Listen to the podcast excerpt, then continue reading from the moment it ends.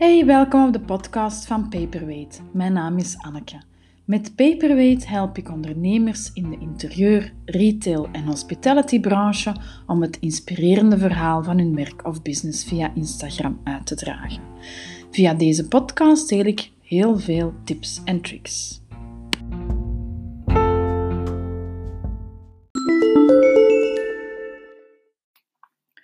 Hi, welkom bij deze episode van de Paperweight Podcast.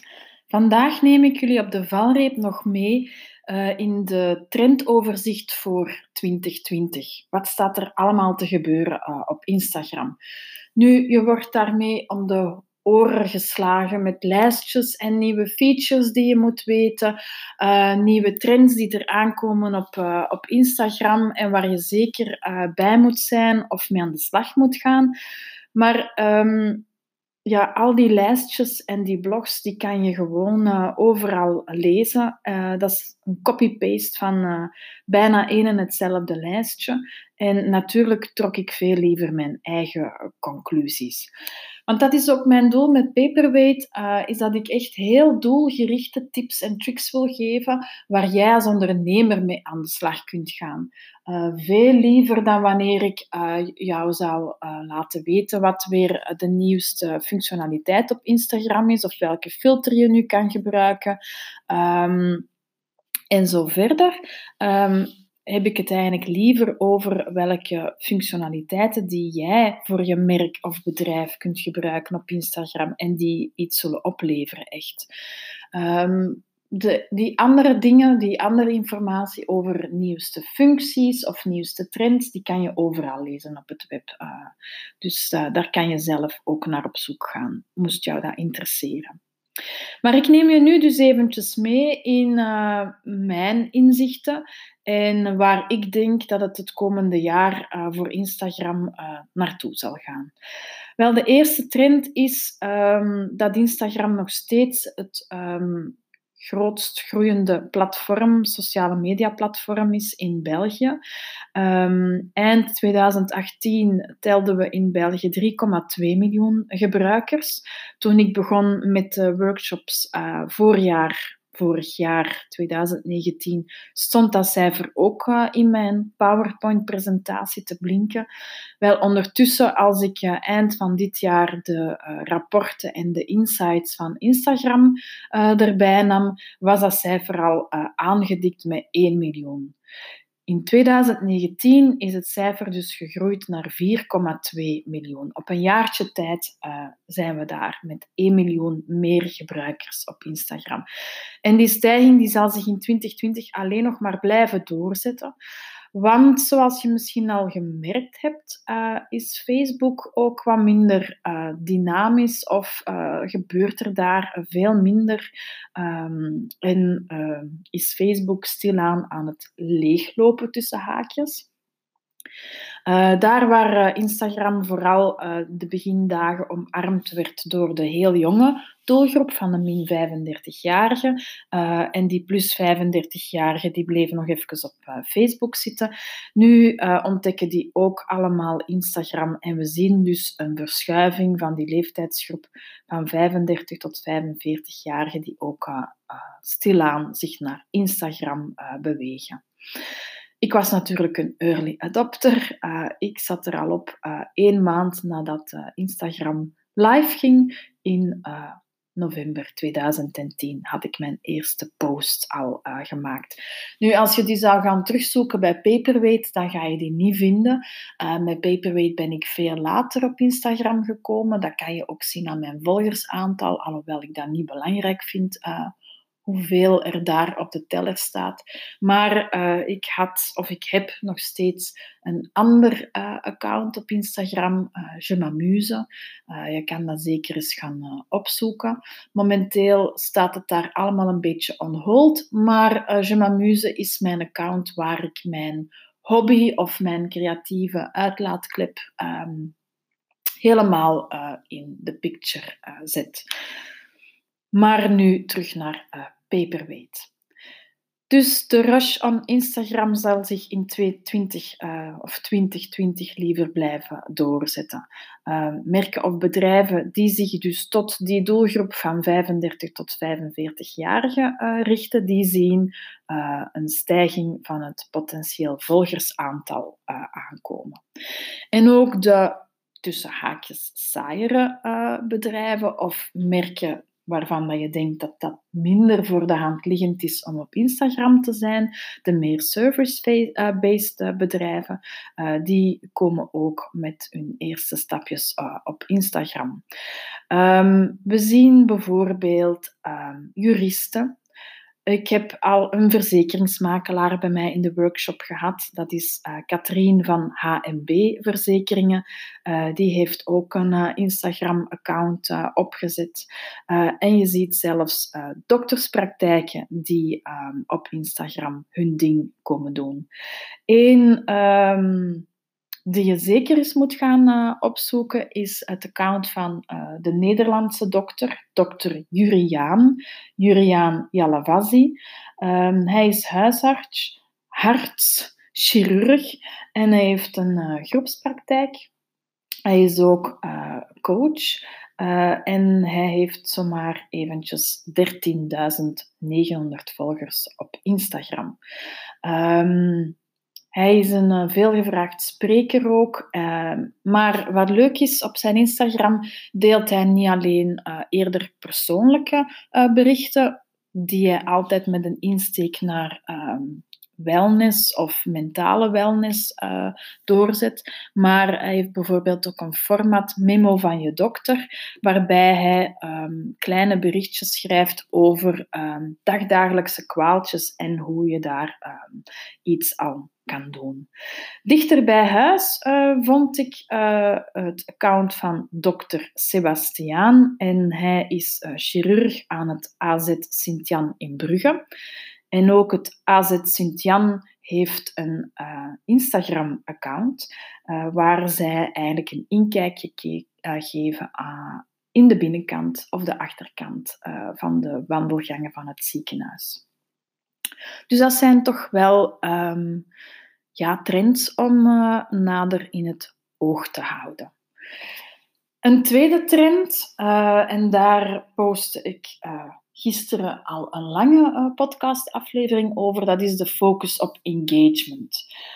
Want natuurlijk, hoe meer gebruikers er op Instagram komen, hoe groter dat die contentstroom wordt. En dan gaat het algoritme echt op volle toeren gaan draaien. Er zijn heel veel kleine ondernemers die dat daar enorme stress van krijgen. Um, ik merk dat soms aan de berichten die ze posten en de lichte irritatie die dat dan doorschemert in hun teksten. Uh, zij zien het als iets dat hen tegenwerkt. Zij beschouwen uh, het alsof dat Instagram tegen hun is en tegen kleine ondernemers in. Um, dat is natuurlijk niet. Uh, dat algoritme wordt door uh, artificial intelligence en door een grote datacomputer aangestuurd. Het is niet zo dat Instagram daar kleine ondernemers uitpikt en die opzettelijk gaat tegenwerken. Ik ben toch niet van dat idee. Um, maar natuurlijk, met hoe meer we daarop zitten, we kunnen gewoonweg niet al die content verwerken uh, van die accounts die dat we volgen. Uh, dat zou onmogelijk zijn, dan komen we met 24 uur in de dag uh, niet toe. Dus wat doet dat algoritme? Dat gaat eigenlijk als een soort van waardemeter um, in actie schieten en die laat jou alleen die content zien waarvan dat die overtuigd is dat het jou wel zal interesseren of inspireren. Dus hoe beter jouw content, hoe meer interactie van jouw volgers er zal opkomen, uh, hoe inspirerender dat het voor hen is en hoe groter jouw bereik uh, zal worden. Dus dat dwingt ons eigenlijk om uh, meer follower-centric uh, te gaan denken, zo noem ik het. Uh, je hebt in de marketingtermen zoiets als customer-centric uh, denken. Wel op Instagram zouden we dat kunnen doortrekken en zouden kunnen spreken van een follower-centric strategie. Um, hoe doe je dat nu? Wel simpel. Bekijk altijd je content door de ogen van jouw volger of van jouw potentiële klant. En in plaats van te denken, um, what's in it for them, ehm, denk je nu, why should they care? Uh, want op Instagram draait het natuurlijk allemaal over betrokkenheid. En als zij uh, waardering gaan geven aan jouw post, dan gaan ze er ook meer om geven en gaan ze bijvoorbeeld jouw post uh, doorsturen naar iemand die ze kennen. Dus kies voor een inspirerende, engagement-based uh, contentstrategie die volledig jouw volger centraal zet. Een derde trend die ik minder is meer genoemd heb, dat gaat over de volgersteller die ondertussen voor de meeste van ons niet meer zichtbaar is. Wel voor je eigen posts natuurlijk, maar de mensen die je volgt, daarvan kan je dus niet meer zien hoeveel hartjes dat hun berichten gekregen heeft. Er was een enorme uh, hetze rond het weghalen van die likesteller. Uh, een tweetal maanden geleden postte ik hier ook een aantal berichten in mijn feed over. En toen kreeg ik daar toch wel een hele stroom van reacties op van mijn volgers, uh, die enerzijds gefrustreerd reageerden of anderzijds opgelucht reageerden, maar het liet ons uh, niet onaangeroerd, dat is duidelijk. Ondertussen is het voor bijna iedereen een feit en zien de meesten dus geen cijfertje meer naast dat hartje-icoon. Uh, ik weet niet of dat jij het mist, maar uh, ik in ieder geval niet. Natuurlijk um, kan je nog altijd een berichtje liken. Um, en je gaat het dan zelf in de statistieken van jouw bericht kunnen zien hoeveel van jouw volgers uh, jouw berichtje nog een hartje hebben toegekend. Maar uh, naast het liken zal het opslaan van berichten een heel belangrijke metric tool worden dat jouw bereik bepaalt. Dus het opslaan van berichten, dat is het uh, Pinterest-functie uh, in uh, Instagram. Je weet dat je aan de rechterkant van een bericht heb je daaronder dat bannertje of die bookmark-icoon. en als je daarop tikt, dan kan je een bericht bewaren in een thema moodboard in je profiel. Wil je die themamoodborden en die originele berichten terug bekijken, dan ga je naar de statistieken van jouw uh, profiel. Bij opgeslagen vind je ze uh, daar allemaal terug. Nu, als je kort tikt, dan wordt het gewoon in de grote verzameling opgeslagen. Tik je een beetje langer op dat bookmark-icoon, dan ga je onderaan een venstertje uh, open zien gaan, waarin je um, je bestaande themaborden ziet staan, die je per thema kan um, opslaan. Of met het plusje kan je een nieuw themabord aanmaken. Dus dat opslaan van berichten wordt een belangrijke uh, metric, uh, dat ook uh, zal bepalend zijn voor jouw bereik of voor het algoritme. Als jij in een bericht naar de statistieken gaat van dat bericht, dan kan je daar dus zien hoe vaak uh, jouw bericht opgeslagen geweest is. Um, dat kan je gebruiken om zelf ook in te zetten als een engagement-strategie. Uh, uh, je zou bijvoorbeeld gedurende een week een aantal berichten kunnen posten die dat tips of tricks bevatten die jouw volgers misschien willen bewaren. En zo hebben zij op het einde van de week een leuke moodboard gevuld met uh, leuke uh, tips en tricks. Je zal jouw volgers daarvan wel moeten uh, op de hoogte brengen hoe dat ze dat doen, want het is um, toch nog altijd een feature waarvan ik merk uh, dat nog niet velen het ontdekt hebben.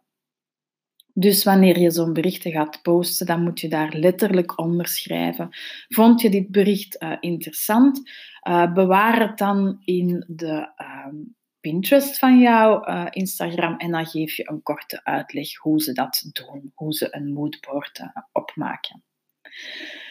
En ja, ik weet het niet, maar het is een gevoel. Um, met het weghalen van die uh, like-steller, denk ik dat er toch wel ook een trend is ingezet, waarbij Instagram en Facebook misschien nog wel meer van die tellers gaan weghalen in de toekomst. Um, waarom hebben ze dat weggehaald? Uh, wel, ze willen eindelijk de druk uh, op de um, accounts of de mensen achter de accounts een beetje weghalen. Uh, vooral bij de jongere generatie die uh, zich gaan, makkelijker gaan vergelijken met hun uh, leeftijdsgenoten, was er toch wel een hoge druk.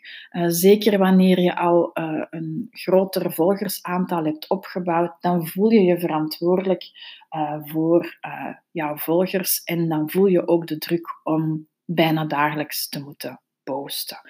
Of om goed te scoren uh, met je posts. Dus door het weghalen van die, likejes, van die likesteller um, zie je dus eigenlijk niet meer hoe goed een bericht uh, gescoord had.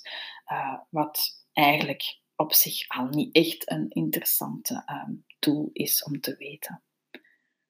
Een vierde trend, uh, die ik zelf heel interessant vind en waar ik ook uh, zelf mee uh, aan het experimenteren ben, is dat je um, ziet dat er meer en meer gesloten communities ontstaan. Dat is enerzijds ook de reden waarom het zo stil blijft uh, op Facebook. Uh, iedereen is daar eigenlijk min of meer in een gesloten uh, community gegaan. je hebt privégroepen of gesloten groepen die daar heel niche zijn, dus waar dat de onderwerpen heel niche gekozen zijn. Zo heb je bijvoorbeeld groepen over vintage design en zoveel meer. Um, sommige groepen moet je een verzoek voor indienen, vooraleer je lid uh, kan worden. Zo zijn er bijvoorbeeld een aantal, aantal marketinggroepen waar dat je uh, eerst een aanvraag moet sturen eer dat je daar ehm, binnen mag. Andere groepen zijn openbaar toegankelijk en daar ga je dan like-minded ehm, mensen ontmoeten op een virtuele manier natuurlijk, maar zo kom je in contact met mensen die dezelfde interesses of waardes met jou delen.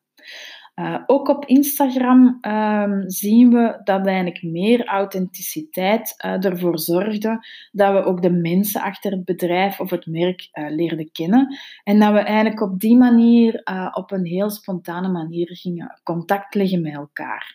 Het was eigenlijk een heel laagdrempelige manier om elkaar berichtjes te sturen of in de comments te ondersteunen. En zo ontstaan er een soort van tribes of like-minded um, accounts of like-minded ondernemers die elkaar uh, daar uh, vinden, maar niet alleen op Instagram, maar ook in real life uh, zijn gaan beginnen netwerken en zelfs ook gaan samenwerken. Ook bij mijn volgers hoor ik dat. Um, dat um, de volgers van mijn account, uh, de deelnemers van mijn workshops, dat die elkaar vinden uh, via mijn Instagram-account. Uh, en sommige van hen hebben zelfs al een, een lange communicatierelatie zonder dat ze elkaar al in het echt ontmoet hebben. En online delen deze ondernemers natuurlijk ervaringen met elkaar en ze kunnen zo nieuwe ideeën gaan sparren in uh, gesloten communities uh, achter een uh, privé Facebookgroep of een privé Instagram-account. Maar die privé Instagram-accounts die worden ook meer en meer ingezet als een e-learning kanaal, dus eigenlijk een online leerkanaal. Um, de eerste die daar um, mee was begonnen, die het eigenlijk heeft uitgevonden, denk ik, is Celine Charlotte van het Woud uh, van C Academy. En zij was de eerste om het idee te hebben uh, om dus eigenlijk haar cursus achter een gesloten privé Instagram-account te laten doorgaan, waarbij dat je eerst in de webshop een uh, kaartje of een uh, deelnametarief uh, betaalde. En van zodra dat ehm, ticket gekocht was, kreeg je een mail met de instructies welk account dat je moest opzoeken op Instagram en een volgverzoek voor moest indienen. Eens dat je dan wordt toegelaten, heb je eigenlijk uh, ingang tot uh, het privé-account. En daar wordt de cursus dan, naar gelang uh, de manier waarop ze de cursus geven, wordt de cursus in stories gedeeld en in posts gedeeld. en kan je eigenlijk die cursus op je eigen tempo en op de momenten die je zelf kiest gaan doorlopen. Voor de geïnteresseerde luisteraars, ik heb zelf ook een uh, online cursus die nu klaar staat, uh, die je gaat volgen via een privé Instagram-account. En dat is uh, een programma dat over zes weken zal lopen. En dat is schrijven voor Instagram. Nu, waarom is dat een traject dat over zes weken loopt? Wel omdat ik ervan overtuigd ben dat iedereen kan schrijven voor Instagram als je maar oefent. Want het gezegde gaat oefening paard kunst. Dus door eigenlijk zes weken deel te nemen aan dat traject, ga je jezelf ehm, motiveren om te gaan oefenen en word je zo beter en zelfzekerder in het schrijven. Dus um, online cursussen via uh, privé-accounts. Uh, zo zie je ook dat die um, online uh, cursussen gecombineerd worden met offline cursussen. en dat je eigenlijk een combinatie hebt van de offline community die elkaar ook online gaat terugvinden.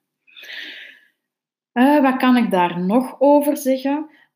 zo zitten er ook om ondernemerschap memberships op uh, gesloten privé-accounts.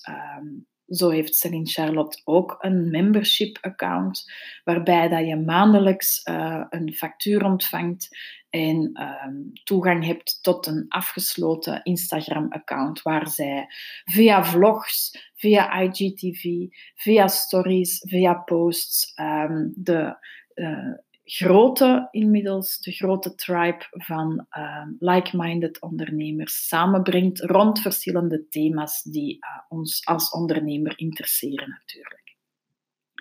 Maar ik zie in die privéaccounts ook voor retailmerken een opportuniteit. Zeker retailmerken die zowel uh, de particuliere consumentenmarkt aandoen als uh, wholesale of groothandeldistributie uh, doen. Daarbij zie ik die privéaccounts eigenlijk als een soort van VIP-communicatiekanaal dat zij zouden kunnen opzetten om enkel en alleen hun B2B-klanten van een veel doelgerichtere communicatie te voorzien. Nu zie ik dat die merken eigenlijk vrij algemene informatie uitsturen via hun uh, B2C-kanaal. Uh, en dat is niet altijd uh, zo interessant voor de uh, groothandelaars of de verdeelpunten die daar ook op datzelfde kanaal de inhoud van dat merk gaan volgen. Dus daar uh, zie ik zeker nog uh, veel opportuniteiten op langere termijn om een uh, doelgerichte communicatie met je klanten op te zetten. En dan een laatste trend, een trend die dat, voor veel mensen veel lastiger is, zeker de mensen van mijn leeftijdscategorie, tussen haakjes, ik ben de Instagranny hier op uh, Instagram, denk ik, met mijn 46 jaar. Um, maar uh, personal branding, om het eventjes op de laatste trend terug te komen. Personal branding um, gaat nog meer aan belang um, krijgen op Instagram. Want mensen doen zaken met mensen. En we willen dus nog meer dan vroeger weten wie er achter de knoppen van dat profiel zit en wat uh, vooral hun, uh, hun drijft. Um, hoe zij begonnen zijn uh, met de zaak, waarom dat ze doen wat dat ze doen, welke drijfveer dat daar achter zit.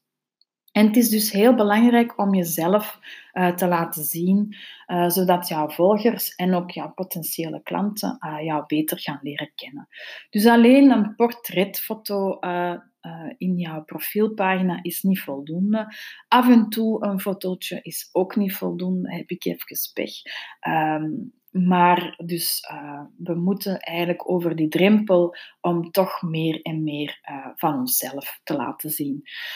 Moet je dan persoonlijke dingen gaan delen? Nee, natuurlijk niet. Uh, je moet altijd die relevantie behouden met jouw merk of bedrijf. Uh, dus wanneer dat jij uh, jouw eigen gezicht laat zien, moet dat altijd in relatie staan met jouw ondernemerschap, jouw merk of jouw bedrijf.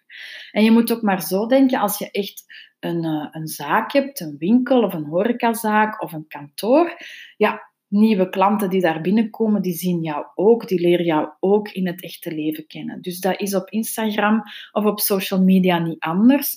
Uh, mensen willen weten wie er, uh, welke mensen uh, zij gaan ontmoeten. En het is dus heel belangrijk om onszelf ook meer te laten zien. Vooral ook omdat stories en video's dus meer zullen bekeken worden. de posts in de feed die gaan iets aan populariteit in inslinken. Ehm, ze gaan minder aandacht krijgen. Ehm, we zijn natuurlijk ook een beetje lui en we willen onze tijd goed uh, spenderen. En als je een story uh, opent op je uh, telefoon, dan kan je terwijl dat je aan het lunchen bent, die stories gewoon laten doorlopen, want die gaan van de ene naar de, naar de volgende. En zo kan jij gewoon, terwijl dat je zit te lunchen, eigenlijk alle stories bekijken.